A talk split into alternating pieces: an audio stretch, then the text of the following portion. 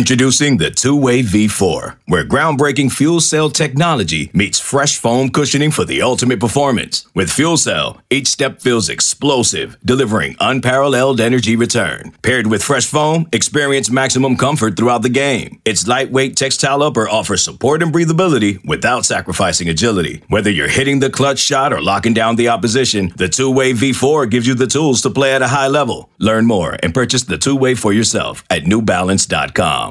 eBay Motors is here for the ride. Remember when you first saw the potential?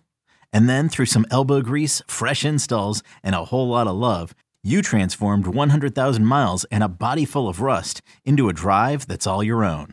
Look to your left. Look to your right. It's official. No one's got a ride like this. There's nothing else that sounds like, feels like, or looks like the set of wheels in your garage. With over 122 million parts, you can make sure your number one ride or die stays running smoothly, so there's no limit to how far you can take it.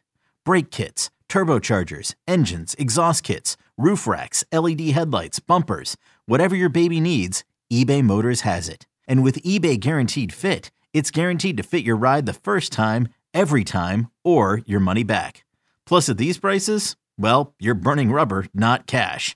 Keep your ride or die alive at ebaymotors.com. Eligible items only. Exclusions apply. Welcome, everyone, back to the post-game broadcast. I'm David Woods from Bruin Report Online, the UCLA site on the 24-7 Sports Network, and I am coming to you moments after UCLA's 28-16 win over Colorado. And let me just get this out of the way up front. This is getting ridiculous. UCLA was covering 28-9 with, 3 minutes to go in this game? Then they drive down the field and score a touchdown. They haven't been able to do that all game. They suddenly do it at that point. I'm now 1-6 against the spread on UCLA games this year. That is by far my worst performance. And to have it continue with a game that looked like this is insane to me. UCLA totally dominated this game. It was 28-16. They outgained Colorado, let me get the total stats, 487 to 255 yards. Really, Colorado put together like two good drives, and the rest was just, short field stuff. Defense completely dominated. The only reason this ended up being a somewhat close game is that UCLA had four turnovers, and just so everyone understands, it was a really, really unlucky turnover performance because there were three fumbles in this game, two by UCLA and one by Colorado. Now, normally you would expect fumbles to be recovered about 50-50 each team, so you'd expect a distribution of two or one. All three were recovered by Colorado. So they fumbled once and they recovered their own, and then they recovered both of UCLA's. On top of that, you expect about, I think it's like 1-6, 1-5 pass breakups to end up being intercepted. Colorado had one pass breakup and two interceptions. UCLA had seven pass breakups and no interceptions. That is horrific turnover luck. So on top of, you can't predict turnovers, it was also heavily unlucky for UCLA to turn it over four times and Colorado to never turn it over in this game. So there was a lot of weird mitigating stuff that made this game closer than it was. And if that sounds like an explainer for why I once again picked wrong against the spread, ding, ding, ding, you are correct. That is what I am doing here. That out of the way, the actual game, the thing you care about and not the thing I care about, which is my record against the spread. I wasn't too cheesed off with the performance. I thought the gong show, clown shoes, turnovers aside, UCLA moved the ball really well. I thought the first quarter was a little bit weird. They were really unsuccessful passing the ball, really successful running the ball, and, just run the ball more. And they really did from that point on. I think the distribution was like five passes to five runs at one point. It finished 28-45. So, that worked out about the way it should have. And UCLA was once again really efficient running the ball. TJ Harden got the lion's share in this one. I think Deshaun Foster probably just got sick of Carson Steele fumbling it and thought this would be a nice opportunity to humble him a little bit, which, that's the vagaries of a running back's coach. But I thought TJ Harden played well. There were a couple of just no chance runs where he had to run into a wall of guys, and he was also the one eating some clock at the end. But you know, he had a couple of explosive runs. He had one explosive catch towards the end on the final scoring drive for UCLA. I thought he was really good. Carson Steele, I thought, you know, he was good. I mean, it was almost like he got too explosive because I think both of his fumbles came at the end of really long runs. He's got to keep it in his wheelhouse, you know, 10 yards, 12 yards max. Just stop running at that point. Kidding. But he was good, too. I mean, the fumbles are, you're not expecting those. You know, that kind of stuff happens. And then Ethan Garbers, you know, he had the first that pick. I mean, it was a really, really good play from Travis Hunter. Did Garbers stare him down a little too much? Yeah. Did he miss some throws? Yeah. But I thought by and large he played a pretty solid game.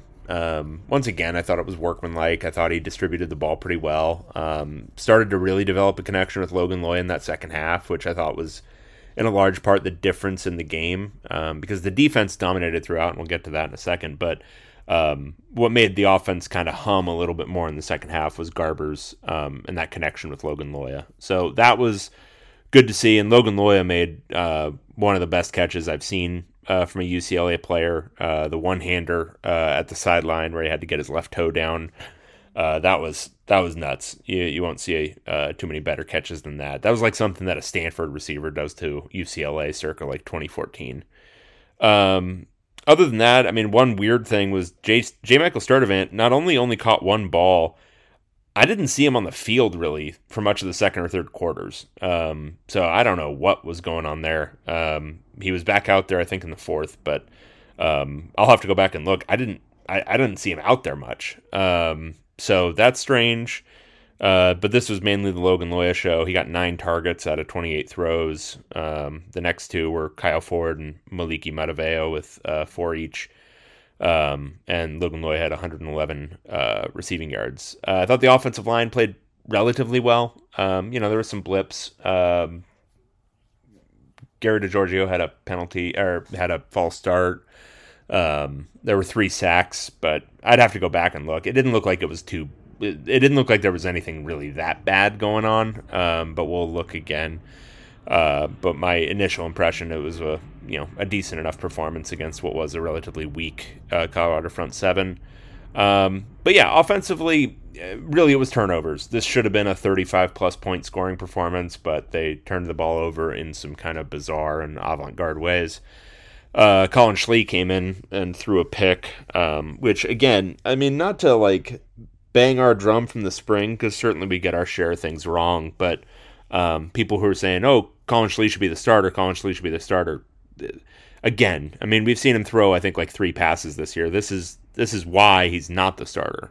He's got some wheels, he can run that zone read, but asking him to do a bunch in the pass game is it's a recipe for some not so great things.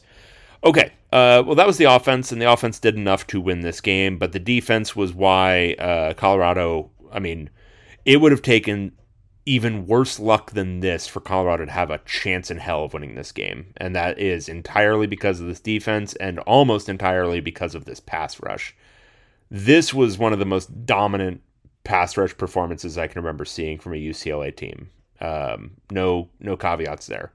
I think the final total was something like, all right, so Shedeur Sanders had 43 passing attempts. He finished with 13 rushes.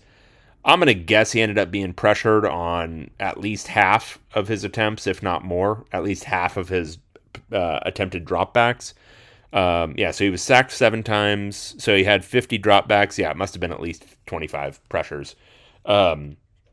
Hit constantly, sacked again, like I said, 7 times. Leatu Latu and the Murphys were just extraordinary. The Murphys have just been incredible this year. Grayson Murphy, I thought he played his best game of the year. Gabriel Murphy's been solid all year, but Grayson Murphy really showed up in this one. He had one sequence where he blew up. First, he blew up a run play where he took I think it was the pulling left tackle, and just pushed him straight back into the quarterback-running back exchange, blew up the next play, and then on the third play, I think it was he combined with Latu for a sack. He played an extraordinary game, but Latu was his usual self. He finished with 2 sacks. and was super disruptive. Carl Jones spying Shedeur Sanders, and just as a spy generally this year, has been everything we ever thought Carl Jones could be, and a little bit more. It's been a lot of fun to watch him really come into his own this year after we've been kind of banging that drum for several years. But, you know, performance has been good, but he's taken it to another level this year, and it's been really, really fun to watch. But that group of four, the Murphys, Carl Jones, and Leatu Latu, just they made this game miserable for that Colorado offensive line and for Shedeur Sanders. Shedeur Sanders was limping by, I think it was the end of the first quarter. I think I've said extraordinary a few times, but let's say it again. Extraordinary pass rush. And then on top of that, 10 tackles for loss. It just really so disruptive. And you saw why it needed to be, too. When Colorado could get its short passing game going, or even some of its long passing game going, you saw kind of what I was telling you about Shedeur Sanders. There isn't a more accurate quarterback in the league when he has a little bit of time to throw. Problem is he never has any time to throw. Somebody posted it on the board during the game. Might have been my man Bobby Bratwurst, and I think it's true. If you put Shedeur Sanders behind a good offensive line, say put him behind Oregon State's offensive line, I think he'd be the best quarterback in the league, and I'm not sure it would be that close. He's extremely, extremely accurate. Just the repeatable accuracy is something you don't often see. And so to hold him to 217 yards on 43 attempts, a remarkably inefficient showing for that passing game. That's so much of that is just on the pass rush, just constantly hitting him, constantly disrupting him, constantly getting into his timing and just making it more and more difficult for him to find receivers downfield. His receivers didn't help him. There was that one where I think he got the grounding on, which I'm with Chris Fowler on. It was kind of BS, but didn't really matter. But nobody worked back to the ball at all. And, you know, Travis Hunter was a non-factor in their passing game. UCLA did a really good job on him. But their entire receiving core, the only one who got anything going was Weaver, and he's pretty good. But everyone else was basically shut down. As I wrote about in the preview, UCLA was not going to allow this rushing attack to do anything, and it didn't. There was a little bit of Sanders running early, but again, they don't like to run him. And so he wasn't going to do a lot of running, especially after he was limping. So it was kind of what I expected UCLA to do to them offensively. And yeah, Colorado drove a couple of times, but it wasn't going to be consistent. They weren't going to be able to methodically march down the field against this defense and this pass rush, and that's kind of the way it played out. But yeah, really this was the game I thought it was going to be, but for UCLA's turnovers. That was the thing I didn't bake into it as much. And one thing I'll say is, people say, and I say, turnovers are often kind of just luck. Colorado's made a habit of winning the turnover battle this year, and yes, it could just be luck and small sample size stuff, but the stuff Travis Hunter is doing out there to create interceptions, that's not entirely luck. That guy, somebody wrote on the board this week, and I'm not going to name names, but somebody said, well, he didn't play well against Alec Iamanor against Stanford 2 weeks ago after coming off a liver laceration, so maybe he's not that good of a cornerback. And then you watch this game, and it's there's nobody else in college football who's doing what he's doing at cornerback. Nobody. That guy's a otherworldly player. Colorado's huge deficiency is they don't have an offensive line. Herb Street made the point on the broadcast, and I think it's true. Not one of those guys can play for you if you want to be a real contender. And I think that's going to be Deion Sanders' big challenge in the offseason because, most of the rest of this offense plays. The receiving core, do they have too many drops? Sure, but they're athletes. They can play. I think the running backs would, to a man, look a lot better if they had a really good offensive line. And obviously what I said about Shedeur Sanders, I think would be even more true behind a good offensive line. And then, defensively opportunistic. But again, it's all about that front seven. He's got to work on his line play. For UCLA, now 6-2. These were the two, Stanford and Colorado were the two true cupcakes in this four-game stretch. After this, it's going to be Arizona on the road, and Arizona is currently, let's get an update. Currently down 7-3 to Oregon State. Oregon State looks like it stalled out on the 40 for Arizona. We'll see how that one ends up. Arizona State is currently beating Washington State at home by 11. Again, UCLA broke Washington State, but ASU has looked a lot better since Kenny Dillingham pulled his head out of his butt and began calling offensive plays. So these were the two cupcakes. UCLA did exactly what it should do in these two games. I would not be too deceived by the final score here. This was much more of a blowout than the final score would indicate, as frustrating as the game itself may have been watching it, with all those turnovers. UCLA dominated this one from start to finish, 7-6 at halftime, whatever. The only way this was ever going to be a loss was if UCLA turned it over like 8 times. They only turned it over 4, so they won by 12. And that's more or less all she wrote. All right, we'll be back again later this week with lots of fun stuff about the upcoming Arizona game. Have a good night, everyone. Okay, picture this. It's Friday afternoon when a thought hits you. I can waste another weekend doing the same old whatever, or I can conquer it. I can hop into my all-new Hyundai Santa Fe and hit the road. Any road. The steeper, the better. Because my all-new Santa Fe is available with H-Track all-wheel drive, so I can hit the trail without a worry in the world. Heck, with 3 rows and best-in-class rear cargo space, I can pack the whole family in with all our gear. We've got available dual wireless charging for our phones, so we'll never lose touch with civilization, and we won't lose touch with the primordial power of Mother Earth. So which is it? Waste the weekend or do something a little more epic and conquer it in the all-new Hyundai Santa Fe. Visit HyundaiUSA.com or call 562-314-4603 for more details.